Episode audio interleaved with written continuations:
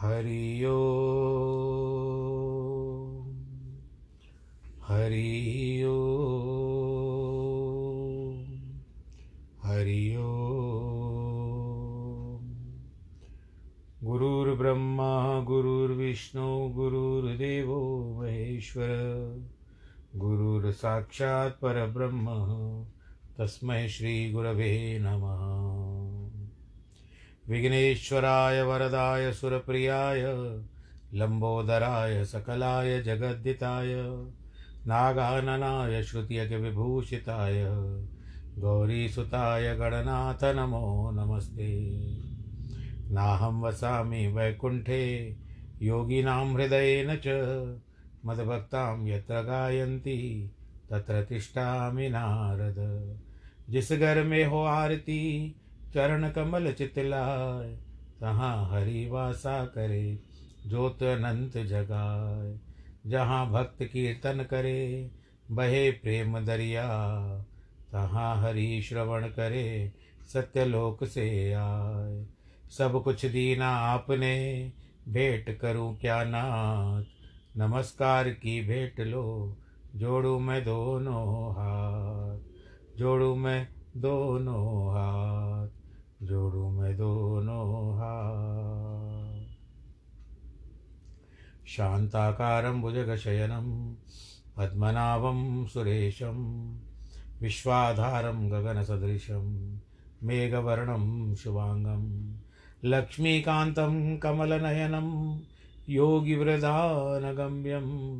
वंदे विष्णुं भवभयहरं, सर्वलोकैकनाथं मङ्गलं भगवान् विष्णु मङ्गलं गरुडध्वज मङ्गलं पुण्डरीकाक्ष मङ्गलायस्तनोहरि सर्वमङ्गलमाङ्गल्ये शिवे सर्वार्थसाधके शरण्ये त्र्यम्बके गौरी, नारायणी नमोऽस्तु ते। नारायणी नमोऽस्तु ते। नारायणी नमोऽस्तु ते। श्रीराम जय राम, जय जय राम। श्रीराम जय राम। जय जय राम। श्री राम जय राम। जय जय राम। श्री राम जय राम। जय जय राम। रघुपति राघव, राजा राम। पतित पावन सीताराम जय रघुनंदन, जय सिया राम। जानकी वल्लभ, सीता राम। रघुपति राघव, राजा राम। पतित पावन सीताराम। जय रघुनंदन, जय सिया राम पूर्ण कर दो सबके काम। बोलो, सियावर रामचंद्र की जय। प्रिय भक्तजनों, आइए। रामायण का एक हिस्सा तो हम संपूर्ण कर चुके अब आगे बढ़ते हैं। लव कुश कांड का विवरण आएगा, इसमें वर्णन आएगा। अब लव कुश कांड के बारे में आप लोगों ने, कितने लोगों ने सुना हो अथवा न सुना हो, पढ़ा हो अथवा न पढ़ा हो। तो रामायण के बारे में तो सब लोग लगभग जानते ही हैं, रामचरितमानस कई लोगों ने पढ़ चुका है। परंतु अब लव कुश के बारे में भी हम विचार करते हैं, कुछ जानते हैं, चलिए। भगवान श्री राम जी के चरणों में प्रणाम करते हैं। ओम श्री गणेशाय नमः। रामेश्वर रामश रामाश्व में मेध लव कुश कांड प्रारंभ। अश्वमेध मतलब राम के अश्वमेध में लव कुश कांड का प्रारंभ होता है। श्लोक कहते हैं कि जयति रघुवंश तिलक, कौशल्या हृदय नंदनो राम। दशवदन निधन कारिदश दाशरथि। पुंडरीकाक्ष। कौशल्या के हृदय में आनंद देने वाले रंगोवंश के तिलक स्वरूप श्री रामचंद्र जी आपकी जय हो। जिन रामचंद्र जी ने रावण को मारा है, जो दशरथ के पुत्र हैं, और जो कमल लोचन है, उनकी जय हो।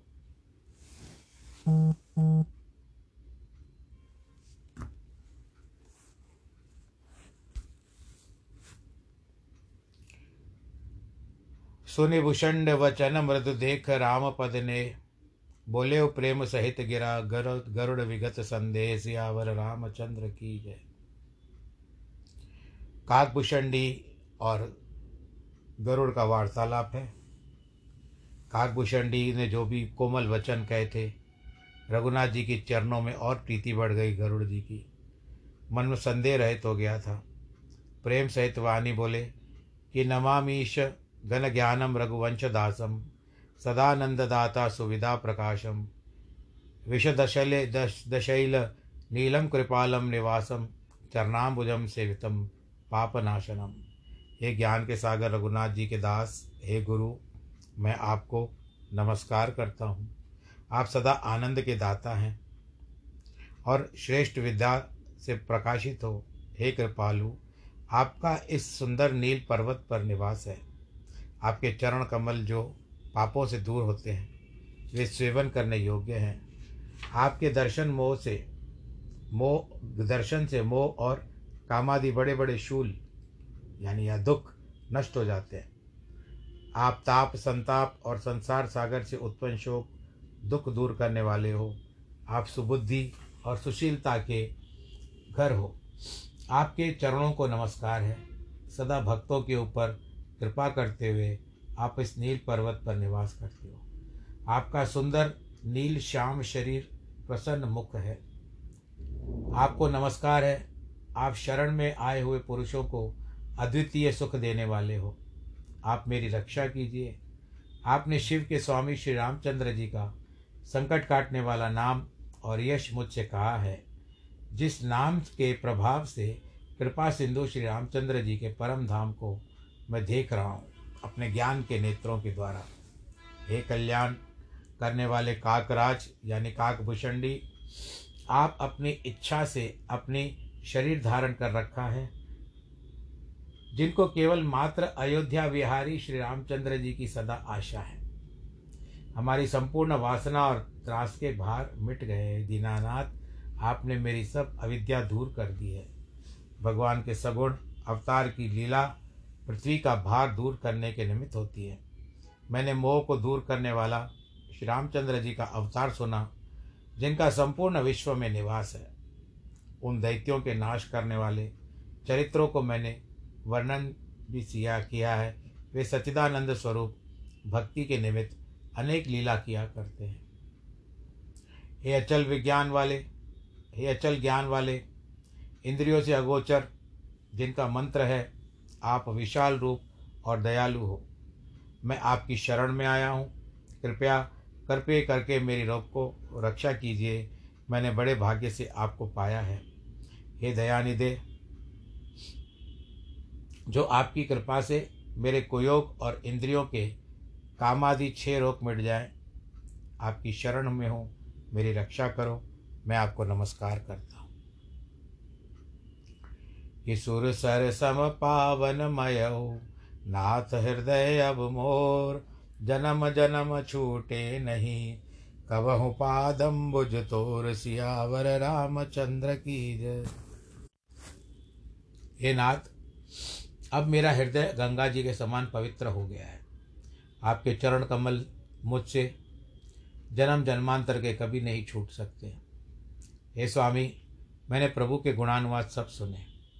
मेरे मनोरथ पूर्ण हुए हे वायस कुल तिलक, जैसे मैं राजा हूँ, पर आप तो कुल तिलक हो। कौओं में आपकी कृपा से अब प्रभु के गुणानुवाद निरंतर हृदय में बसेंगे। मन में ऐसा संतोष है, परंतु हृदय में और इच्छा है। भरता नहीं है, अघाता नहीं है। जैसे समुद्र में सब नदियाँ मिल जाती है, किंतु वह भरता नहीं है। पशु पक्षी जितने चर अचर हैं, उनका वर्णन कैसे हो सकता है और जड़ और जंगम जाति के हैं? जो सब अयोध्यापुरी में वास करते थे, सुख के दाम श्री रामचंद्र जी ने आदर से उनको अपने साथ लिया, वे सब अयोध्यापुरी छोड़ करके वैकुंठ को चले गए। और वो भी देह के साथ गए। इसमें मुझे थोड़ा सा संदेह हो रहा है। हे प्रभो, मैं आपको पिता जानकर डिठाई करना, करते कहता हूँ कि मुझको यह भेद समझाइए। यह इतिहास इतनी पवित्र है। प्रभु ने रामचंद्र जी ने अश्वमेध यज्ञ भी किया था। उसका क्या वर्णन है? कि अस कही गद गद कंठ मृदु पुलकावली शरीर, सुन सप्रेम हरि विशद यश, वायस सकुल मत धीर सियावर रामचंद्र की जय। ऐसा कहते कहते जब गदगंत हो कंठ हो गया, शरीर में रोमावली या पुलकावली छा गई, तब वायुस कुल के तिलक मतिधीर काकभूषणी गरुड़ के सप्रेम प्रभु ये संबंधी प्रश्न सुन करके कहते हैं कि हे गरुड़ जी, श्री रामचंद्र जी की कृपा से आपके मन में संशय, शोक, मोह, भ्रम कुछ नहीं है। हे गरुड़ जी, आपको बारंबार धन्यवाद है। मेरे ऊपर आपने बड़ी कृपा की है। स्वामी आपके यह रस भरे, अत्यंत प्यारे वचन मुझे बहुत अच्छे लग रहे हैं। हे गरुड़ जी, श्री रामचंद्र जी के चरित्र आपके मन की ऐसी प्रीति देखकर मैं बड़ा प्रसन्न हूँ। इससे अनेक अमंगल माया आदि मिट जाते हैं। अब आप श्री रामचंद्र जी के गुप्त उपमा रहित चरित्र सुनिए, जो अवधपुर के महाराज ने किए हैं, जो अजन्मा द्वैत रहित हैं, अविनाशी अर्थात नाश रहित हैं। जो कली के संपूर्ण पापों को नष्ट करने वाले हैं और संसार के कर्म बंधनों से विरहित हैं। हे गरुड़ जी, ग्यारह हज़ार वर्ष तक अयोध्या में रह करके भगवान के चरित्र सुनिए। प्रभु ने ग्यारह हज़ार वर्ष के चरित्र किए। हैं हे सर्प शत्रु यानी आप सर्पों को मारने वाले हो, खाने वाले हो, जगत का उपकार करने के निमित्त मैं यह सुंदर कथा विस्तार से कहता हूँ। आप सुनिए। कि विधिवर वचन समार उर, राजत करुणा एन, युग ज़ोर शोभा निरख, लजित कोट शत मेन सियावर रामचंद्र की जय। ब्रह्मा जी के सुंदर वचन हृदय में धारण करके करुणा सागर विराजते हैं। जानकी और रघुनाथ जी शोभा देखकर सैकड़ों करोड़ों काम लज्जित हो जाते हैं। प्रभु ने एक समय सब छोटे भाई, मंत्री तथा प्रजा को बुलाया। आदर से मुनि सहित सब गुरु के घर में आए। मकर की संक्रांति में सूर्य पर्व होने से रघुनाथ जी के सहित गुरु जी के चरणों में सिर झुका करके उनको नमस्कार किया, आज्ञा मांगी। जैसे काशी धर्म क्षेत्र है, यह बात जगत जानता है। तो वहाँ को सब कोई अपने अपने वाहन सजा कर चले। सब चतुरंगनी सेना साथ लेकर के इस प्रकार श्री रामचंद्र जी काशी को आए। बीच में वास करते करते काशी जी पहुँचे और आदरपूर्वक काशी को उन सब में, सबने सिर निभाया।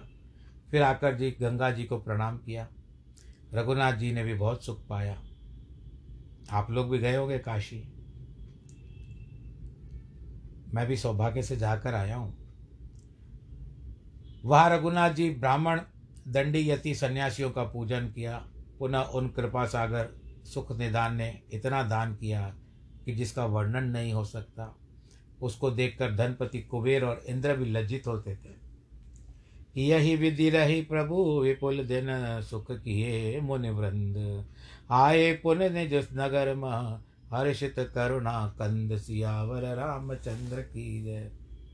इस प्रकार से रघुनाथ जी वहाँ पर अनेक दिनों तक रहे। मुनियों को प्रसन्न तथा सुखी किया, फिर प्रसन्न होकर करुणा निदान अपने अयोध्यापुरी में आ गए। अयोध्या में प्रतिदिन आनंद और उल्लास रहता था। राजा राम प्रतिदिन दान करते थे। हे गरुड़ हट प्रपंच दुख किसी को नहीं था। कहीं कोई किसी को कुवचन नहीं कहता था। सब कोई घर घर वेद वेद वेद पुराण सुनते थे। दूसरा धर्म कोई नहीं जानता था। दिन दिन रघुनाथ जी अपने ऊपर प्रीति देखकर सब प्रजा लोग अत्यंत आनंदित होते थे। तब खर के मारने वाले रघुनाथ जी सोचते हैं कि हमको ग्यारह हज़ार वर्ष यहाँ रहना है। अतएव एक सुंदर अश्वमेध यज्ञ करूँ, जिसको गाकर सब मनुष्य संसार सागर से पार हो जाए।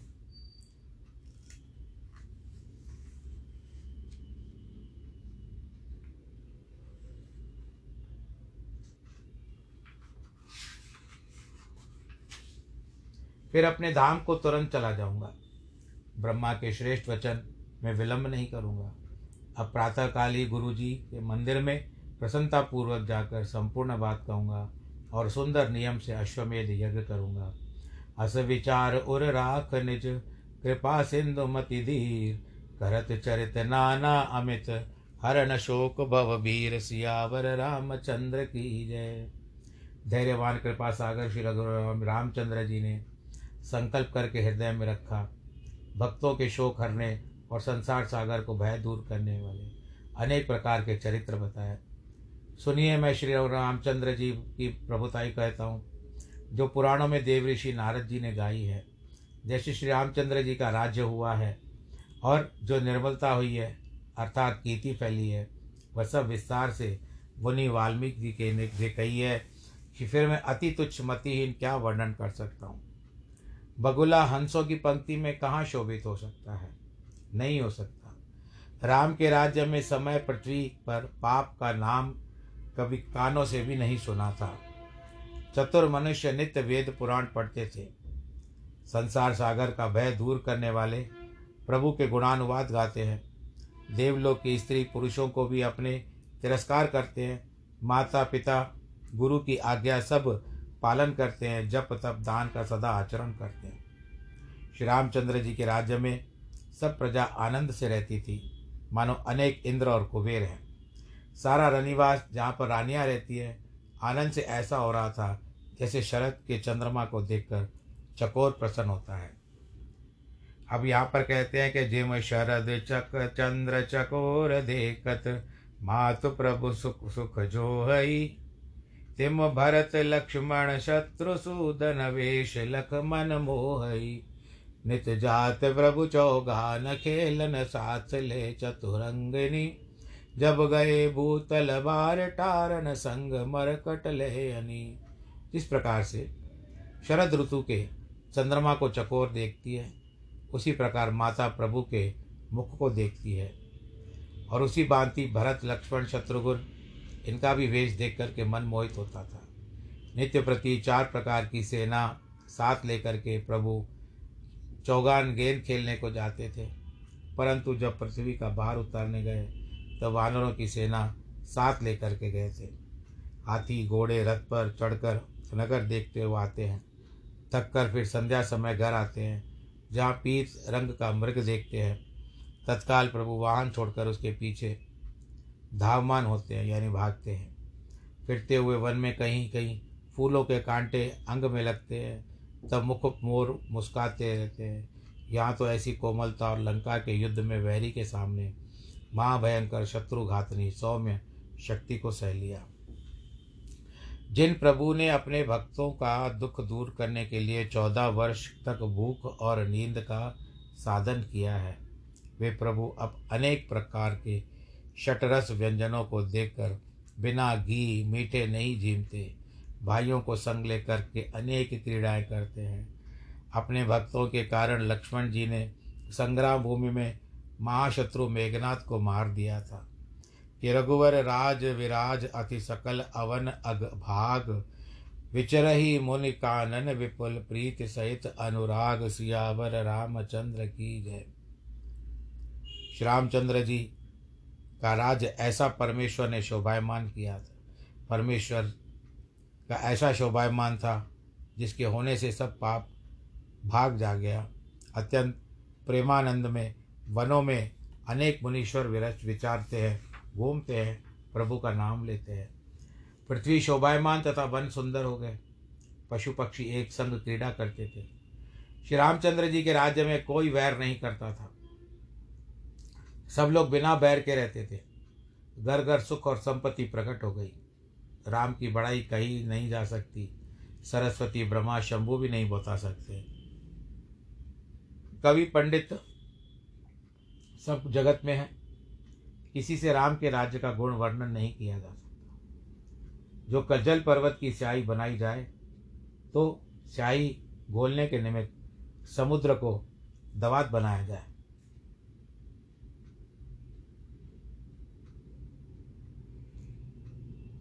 कल्प वृक्ष कलम बनाई जाए और सातों द्वीप की पृथ्वी का कागज़ बनाया जाए। सरस्वती, विष्णु, शिव, ये सब हज़ार कल्प तक श्री रामचंद्र जी के गुणगान कर सकते हैं। तदपि न पावही पार राम जग, राम राज कौतुक अमित। सुन अब चरित अपार अस खगपति आगे, भय सियावर रामचंद्र की जय।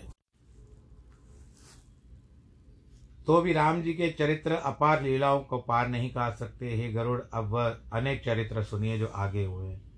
सब भाई राजसभा में विराजमान हो चुके हैं। वहाँ एक ब्राह्मण व्याकुल होकर के आया। मुख से दुर्वचन कहता हुआ पुकार करके कहता है कि संसार में सूर्य का वंश डूब गया। रघु, दिलीप, शिवी, सगर, राजा, इनके बड़े प्रभाव थे, उनको कौन जानता है? परंतु ऐसा कभी नहीं हुआ जो पिता के जीते हुए पुत्र मरा हो। अंतर्यामी ने सब कानों से सुना। कृपा सागर, श्री रामचंद्र जी मनुष्य लीला करके उसके साथ विचार करने लगे। क्या कारण जो इसका पुत्र मर गया है? ब्राह्मण को देख करके प्रभु व्याकुल हुए।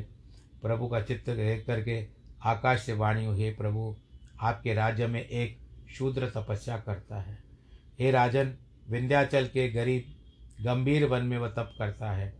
इस कारण यह ब्राह्मण का पुत्र मर गया है। इसी कारण ब्राह्मण का पुत्र मरा, यह सुनते ही रामचंद्र रथ पर चढ़ करके तुरंत चले। वहाँ दो पवित्र पर्वत सामने देख करके मन में प्रसन्न हो गए। मुनियों के मन को मोहने वाली वहाँ पवित्र सुंदर वेदी और आश्रम को भी देखा, जहाँ बहुत से सुंदर बाग बगीचे थे, पपिए इत्यादि थे, चकोर हंस थे, शोभा पा रहे थे और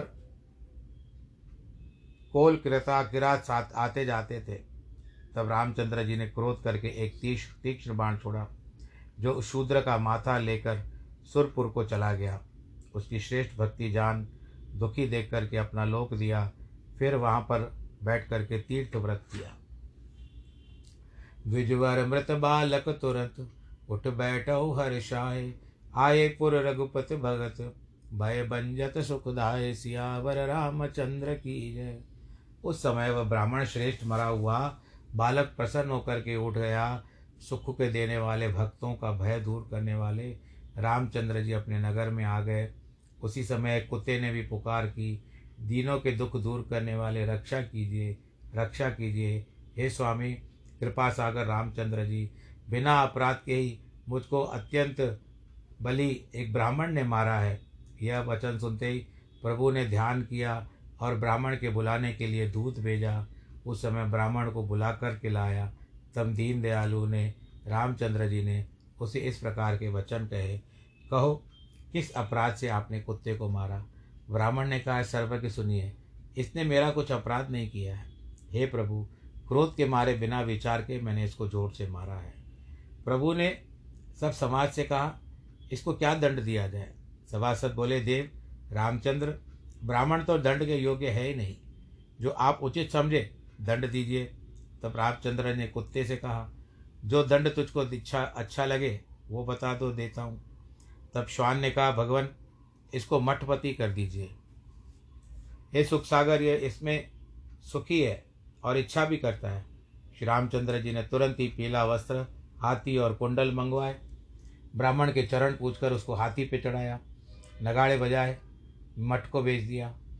सब पुरुष स्त्री परस्पर मिलकर कहते हैं कि देखो तो कुत्ते ने भी कितना अच्छा काम कर दिया। और परंतु ब्राह्मण ने को भी कड़ा दंड मिल गया है। रामचंद्र जी उसको कंगाल से राजा बना दिया। अब दया सागर का क्या चरित्र किया? जब शवान ने अधिक विनती की तो उसको प्रभु ने वैसा उचित श्रेष्ठ फल दिया। नर और नारी उस कुत्ते को आनंद देख करके बोले, रामचंद्र जी, इस दंड का फल तो बताइए कि उन्होंने कहा, कुत्ते से ही पूछो। पूछने पर पहला प्रसंग कहने लगा कि मैं ब्राह्मण जाति, कलिंजर देश में कोल मठ का अधिपति एक जन्म में था।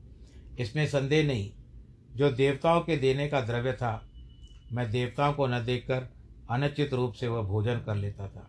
इस प्रकार देवता और ब्राह्मणों का भाग स्वयं खा जाता था। कि विविध भांति भोजन करत नित शैर्यो से यो सुरभाग भ्रमत फिरे यो निन विविध। मिटत न सो अनुराग सियावर रामचंद्र की जय। विविध भांति के भोजन करते नित्य देवभाग स्वयं खा जाता था। यह कारण उस पाप के अनेक योनियों में भ्रमता फिरा। फिर भी वो पाप न मिटा। फिर राज्यसभा को सिर निभाकर मन में कुछ भी दुख न मानता हुआ वह कुत्ता चला गया। रामचंद्र जी उठ करके संध्या की। भक्तों के प्रसन्न करने वाले शिव जी का पूजन किया। बोलो, शंकर महादेव की जय। आप भी मन में स्मरण कर लो। शिवरात्रि भी आने वाली है। फिर जगतपति ने भोजन करके कुछ देर शयन किया। सब सभा भी अपने अपने स्थान को प्रस्थान कर गई। जब चार घड़ी दिन रहा, तब श्री रामचंद्र जी सभा में आकर के बैठे। मतलब उस समय एक विचार कर लीजिए कि अंदाज़ा साढ़े चार बजे होंगे शाम के। भाइयों समेत सब पुराण सुनने लगे। संध्या हो गई। सबने दान दिया। सबने संध्या वंदन किया। प्रभु की आज्ञा पाकर अपने घर को गए। अनेक दूत भगवान जी की आज्ञा से अयोध्या में फिरते हैं। संध्या के समय पाकर समाचार सुनाते हैं। अलग अलग दूतों की श्रेष्ठ वाणी सुनते हैं। हे पार्वती, उनमें से एक भी नहीं बोला। जब कुछ न कह सका तो रामचंद्र जी ने आदरपूर्वक पूछा उसे शीघ्र वचन न आए फिर कड़ा जी करके बोला, भगवान, एक धोबी अपनी धोबिन से डांट वचन दुर्वचन कह रहा था कि मैं राम नहीं हूँ, जो उन्होंने पराए घर में रही हुई जानकी को रख लिया। तू मेरे घर से निकल जा। यह दूत के वचन सुनकर जगतपति रामचंद्र जी ने उसको हृदय में रख लिया। रात्रि को स्वप्न में भी यही देखा, फिर जागे तो दुख करने लगे कि भीति अवधि प्रमाण युग हीन विचार कृपाल, एक सहस पितराज शुचि, करऊँ सत्य यही काल सियावर राम, चंद्र की जय। तब अयोध्या में रहते एक युग के प्रमाण समय बीत गया।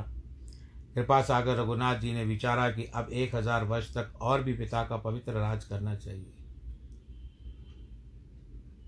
जानकी को वन में त्याग कर दूँगा, वेद का मार्ग रखूँगा, जिससे मेरा धर्म भी न जाए। यह मन में प्रतिज्ञा कर फिर जानकी के पास आए। आदर से सुंदर वचन कहते हैं। कि हंसकर कृपा सागर रामचंद्र जी ने कहा कि हे सुंदरी, आज तक कभी तुमने मुझसे कुछ नहीं मांगा। यह भी तुम कार्य करो कि अपनी छाया पृथ्वी में रखकर पवित्र धाम में जाकर के रहो।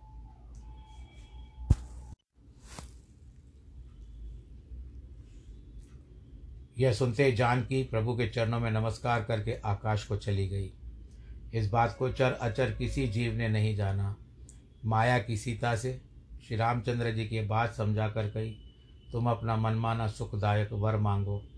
जानकी जी बोली, मुनियों के सुंदर स्थान को छोड़कर आपके साथ अब घर आने में मन में बहुत बड़ा संकोच हुआ है। मेरी इच्छा है कि स्त्रियों के पहनने योग्य सब सुंदर गहने वन मन भाए मुनि पत्नियों को दे दूँ।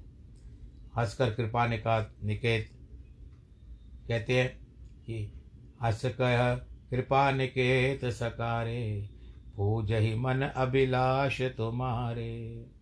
हंसकर रामचंद्र जी ने कहा, प्रातःकाल तुम्हारे मनोरथ पूर्ण हो जाएँगे, अर्थात तुम मनी, मुनि कन्याओं को वस्त्र आदि दे देना। तो इस तरह से जो हम कथा कहते हैं कि माता सीता जी थी।